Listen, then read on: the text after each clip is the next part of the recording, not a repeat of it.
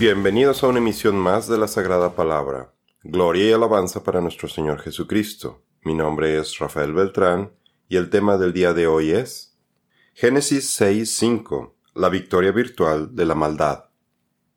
En la emisión anterior vimos el origen de los demonios y cómo los ángeles caídos incrementaron la maldad en el mundo de forma exponencial al corromper al hombre tanto física como espiritualmente, al mezclar su semilla con la de las mujeres, y al hacer que el corazón de toda la humanidad se alejara del Señor, y sólo pensara todo el tiempo en la maldad. Ahora veremos el juicio que emite Dios sobre los habitantes de la tierra, dándonos otro punto de vista del comportamiento de la sociedad antediluviana, lo que aparentemente representa una victoria para Satanás, al hacer que cada nueva generación empeorara superando los pecados, transgresiones e inequidad de sus antepasados, con el objetivo de evitar la venida del Mesías, ya que la semilla de la mujer habría desaparecido, pero como siempre nuestro Creador tiene la última palabra, y su plan de salvación va a ser exitoso, sin importar los esfuerzos de Satanás ni del hombre para impedirlo. El Señor de los ejércitos hizo este juramento todo se hará tal y como lo he pensado. Todo se confirmará tal y como lo he decidido. Yo destruiré al asirio en mi tierra, lo pisotearé en mis montes, libraré a mi pueblo de su yugo y le quitaré esa carga de sus hombros. Este es el acuerdo que se ha tomado en toda la tierra, y esta es la mano que se ha extendido sobre todas las naciones. El Señor de los ejércitos lo ha decidido. ¿Quién podrá impedirlo? Él ha extendido su mano. ¿Quién la hará retroceder? Isaías 14, 24 al 27. Versículo 6-5 El Señor vio que era mucha la maldad de los hombres en la tierra, y que toda intención de los pensamientos de su corazón era sólo hacer siempre el mal.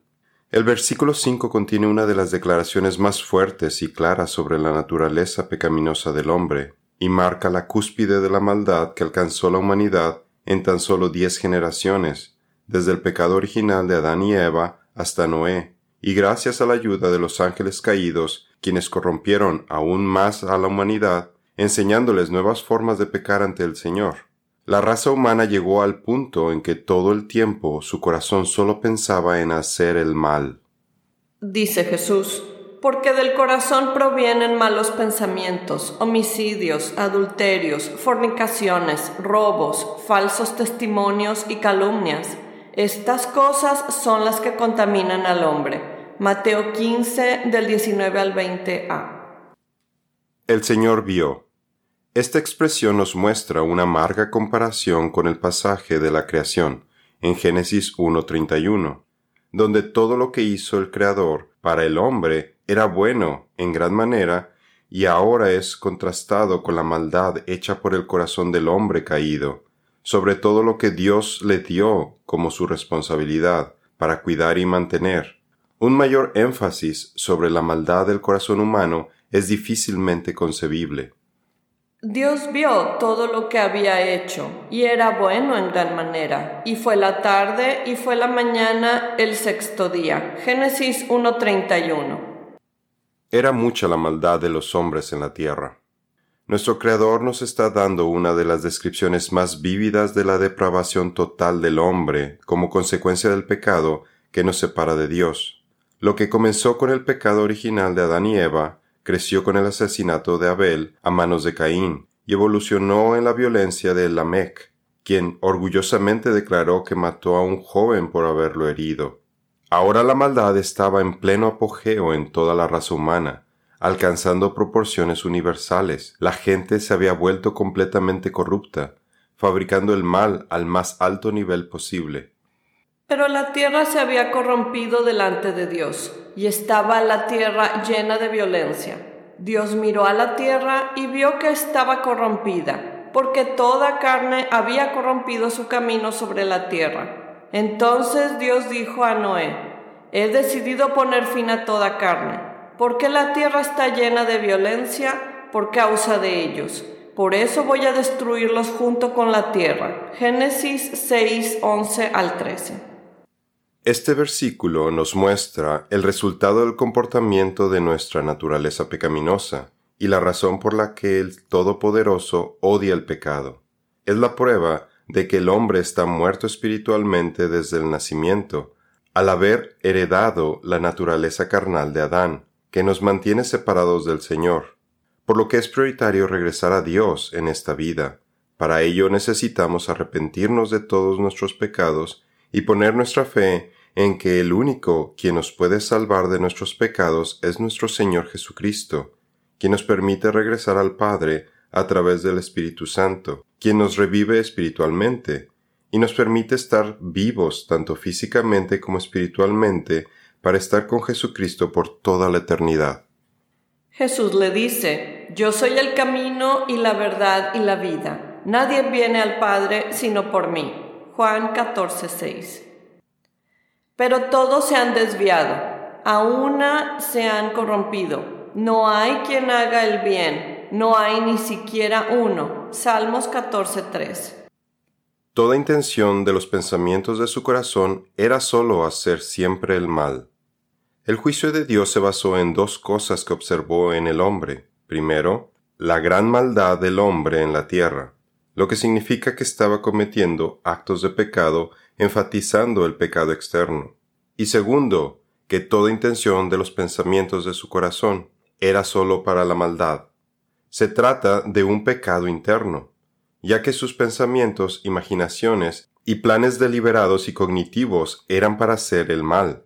Lo que Dios vio fue tanto la extensión como la intensidad del pecado en las acciones y pensamientos del hombre, mostrándonos que el problema del pecado era omnipresente más que local y que la tierra estaba infestada en esta condición, por lo que las escrituras nos describen las medidas drásticas que tuvo que tomar el Todopoderoso después de que emitió su juicio, por el gran dolor que la humanidad le causó con su mal comportamiento, al no seguir sus leyes y por su falta de fe en él. Así que tenemos la descripción que Dios vio en Génesis 6.5, luego cómo se sintió en Génesis 6.6 y lo que él intenta hacer en Génesis 6.7, y el resultado fue el diluvio. No hay tan engañoso ni tan absolutamente perverso como el corazón. Nadie es capaz de conocer a fondo su maldad. Jeremías 17:9. Porque todos pecaron y no alcanzan la gloria de Dios. Romanos 3:23. La palabra intención viene del hebreo yetzer, que significa imaginación, marco intelectual, formar, y proviene de la raíz yatzar, que se utiliza en Génesis 2 para describir la formación del hombre a partir del polvo del suelo, dándonos la imagen de Dios como un alfarero que forma al hombre. Ahora el hombre mismo se ha convertido en el alfarero al tomar las habilidades dadas por Dios para formar, yetzer, malos pensamientos durante el día y la noche. Pero a diferencia de lo que Dios forma, que es hermoso, lo que el hombre forma es repulsivo. Porque yo sé que en mí, es decir, en mi carne, no habita nada bueno, porque el querer está presente en mí, pero el hacer el bien no. Romanos 7:18. Del hombre son las disposiciones del corazón, mas de Jehová la respuesta de la lengua. Todos los caminos del hombre son limpios en su opinión, mas Jehová pesa los espíritus. Encomienda a Jehová tus obras y tus pensamientos serán afirmados. Proverbios 16 del 1 al 3. En la Biblia, el corazón es más que el órgano que bombea sangre al cuerpo. Es más bien un sinónimo de lo que hoy llamamos alma, ya que es donde se manifiesta la vida, donde están escritas las leyes de Dios, y es la base para que funcione nuestra conciencia. Es el campo que recibe la semilla de la palabra divina, es la morada dentro de nosotros en donde recibimos a Jesucristo, al Espíritu Santo y la paz y el amor de Dios. El corazón nos permite tener una comunión íntima con el Señor. En el corazón se concentra el razonamiento, entendimiento y los sentimientos de la persona. En el corazón surgen los pensamientos, palabras y acciones, y es donde se toman las decisiones morales entre el bien y el mal. Es la fuente de las pasiones y lujurias. Por esta razón es tan grave la situación que nos describe este versículo, porque los corazones estaban enfocados a la maldad.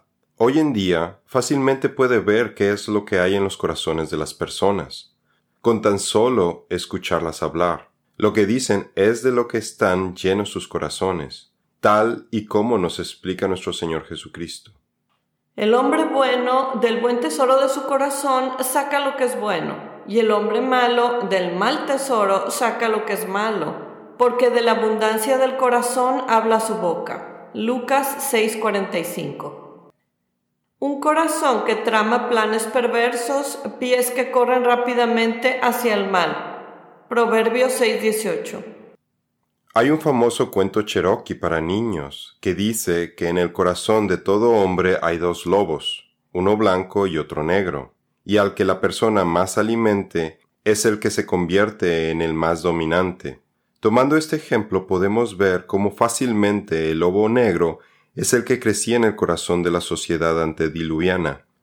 Y si cada persona vivía por cientos de años, la maldad de sus corazones aumentaba al ganar experiencia con pecados que iban haciéndose más violentos, oscuros y perversos.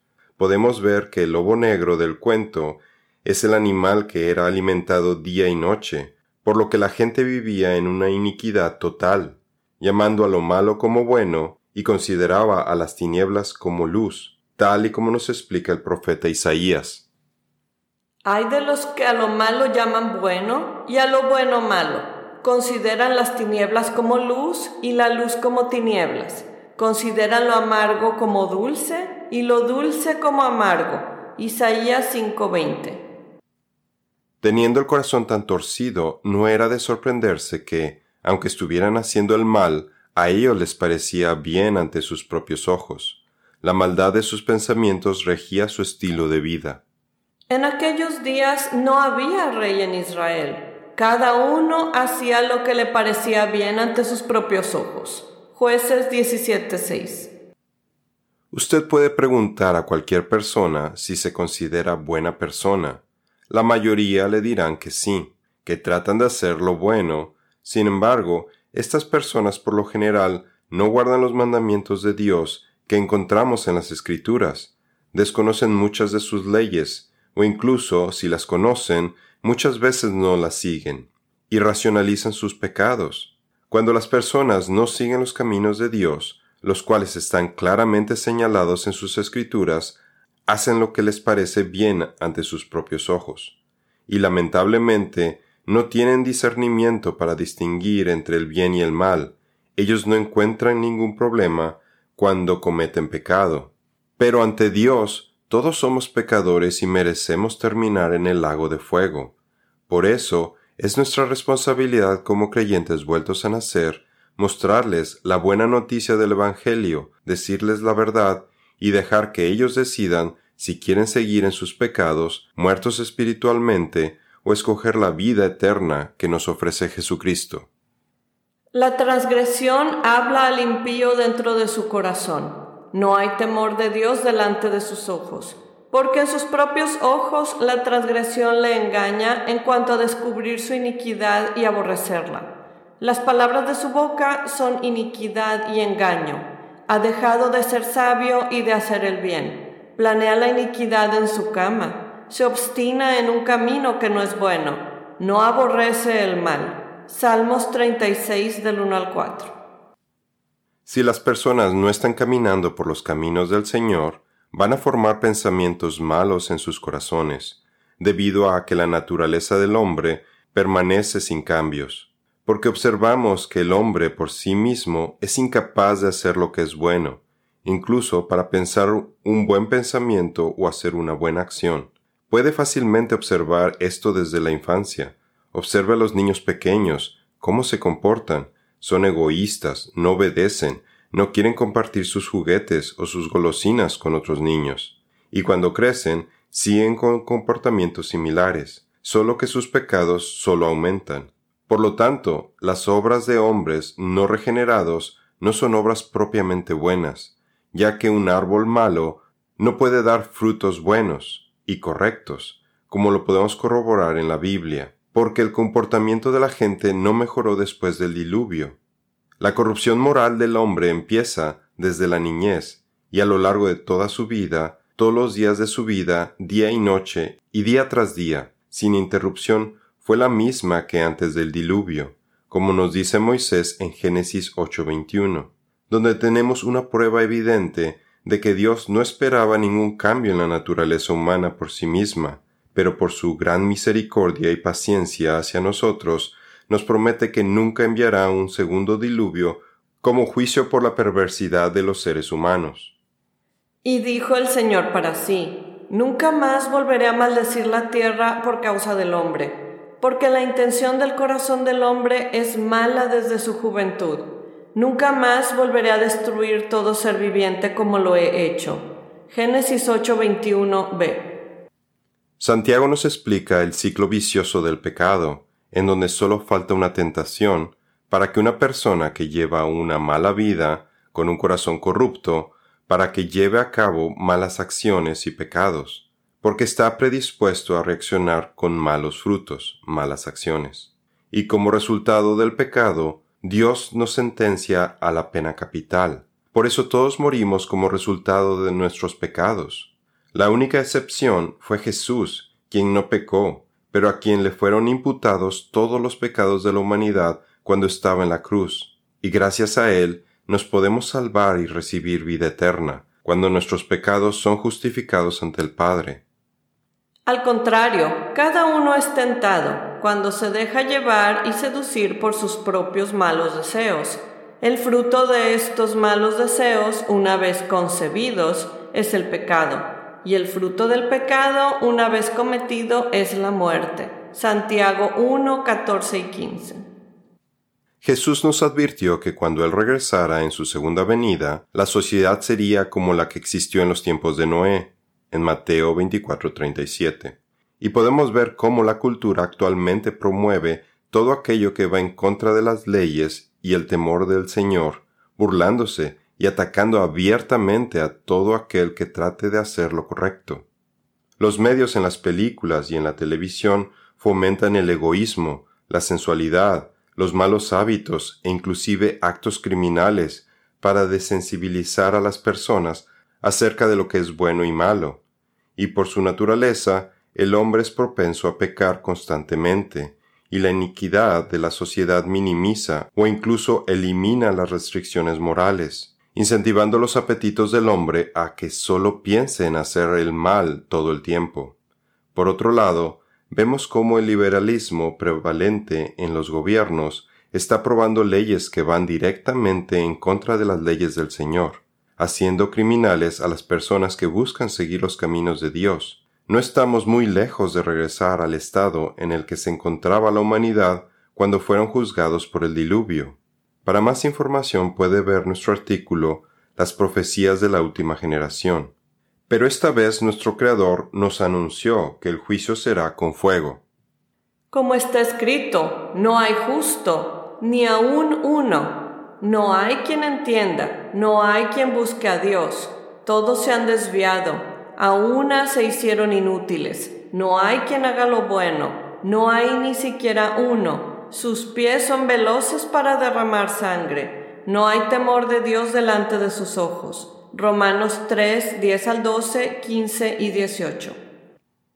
Entonces, ¿en qué deberíamos ocupar nuestras mentes? Si la humanidad de Génesis 6, 5 solo pensaba en lo malo, entonces, ¿qué es lo que nos indican las escrituras que deberíamos de estar pensando? ¿Acaso tener pensamientos felices como sugiere la película de Peter Pan? No, las escrituras nos indican que debemos de estar meditando en la palabra de Dios todo el tiempo recordar sus mandamientos, pensar en la bondad y misericordia de Dios y en su majestuosidad, recordar al Señor. El recordar los juicios de Dios nos reconforta, recordar la esclavitud en Egipto y cumplir los mandamientos de Dios, recordar que Dios nos liberó de la esclavitud de Egipto, recordar sus obras maravillosas, recordar su alianza, pacto, reflexionar en que el Señor es Dios tanto en el cielo como en la tierra, recordar lo que ha sucedido en la historia, los días pasados. Nuestro objetivo en esta vida es servir a Dios con todo el corazón, el alma y con todas nuestras fuerzas. Todo lo demás es secundario, Pero la cultura en que vivimos nos quiere hacer pensar que es lo contrario, fomentando la idea satánica de que venimos a esta vida a ser felices. Nunca se aparte de tu boca este libro de la ley, más bien medita en él de día y de noche, para que guardes y cumplas todo lo que está escrito en él. Así tendrás éxito y todo te saldrá bien. Josué 1.8 Aunque los príncipes se sienten y hablen contra mí, tu siervo medita en tus estatutos. Salmo 119.23 Para concluir con esta emisión me gustaría mencionar que todos, sin el Espíritu Santo, cuyo dispensador es Cristo, no podemos hacer nada más que errar y pecar. El hombre sin el Espíritu Santo es malo por naturaleza, ya que su corazón es depravado al igual que todos sus pensamientos. Es el reconocer que somos pecadores y no personas buenas el comienzo de nuestra salvación. Dice Jesús, Yo soy la vid, ustedes las ramas. El que permanece en mí y yo en él, este lleva mucho fruto, pero separados de mí nada pueden hacer. Juan 15:5. Esto es todo por el día de hoy. Los esperamos en nuestra siguiente misión. Que Dios los bendiga.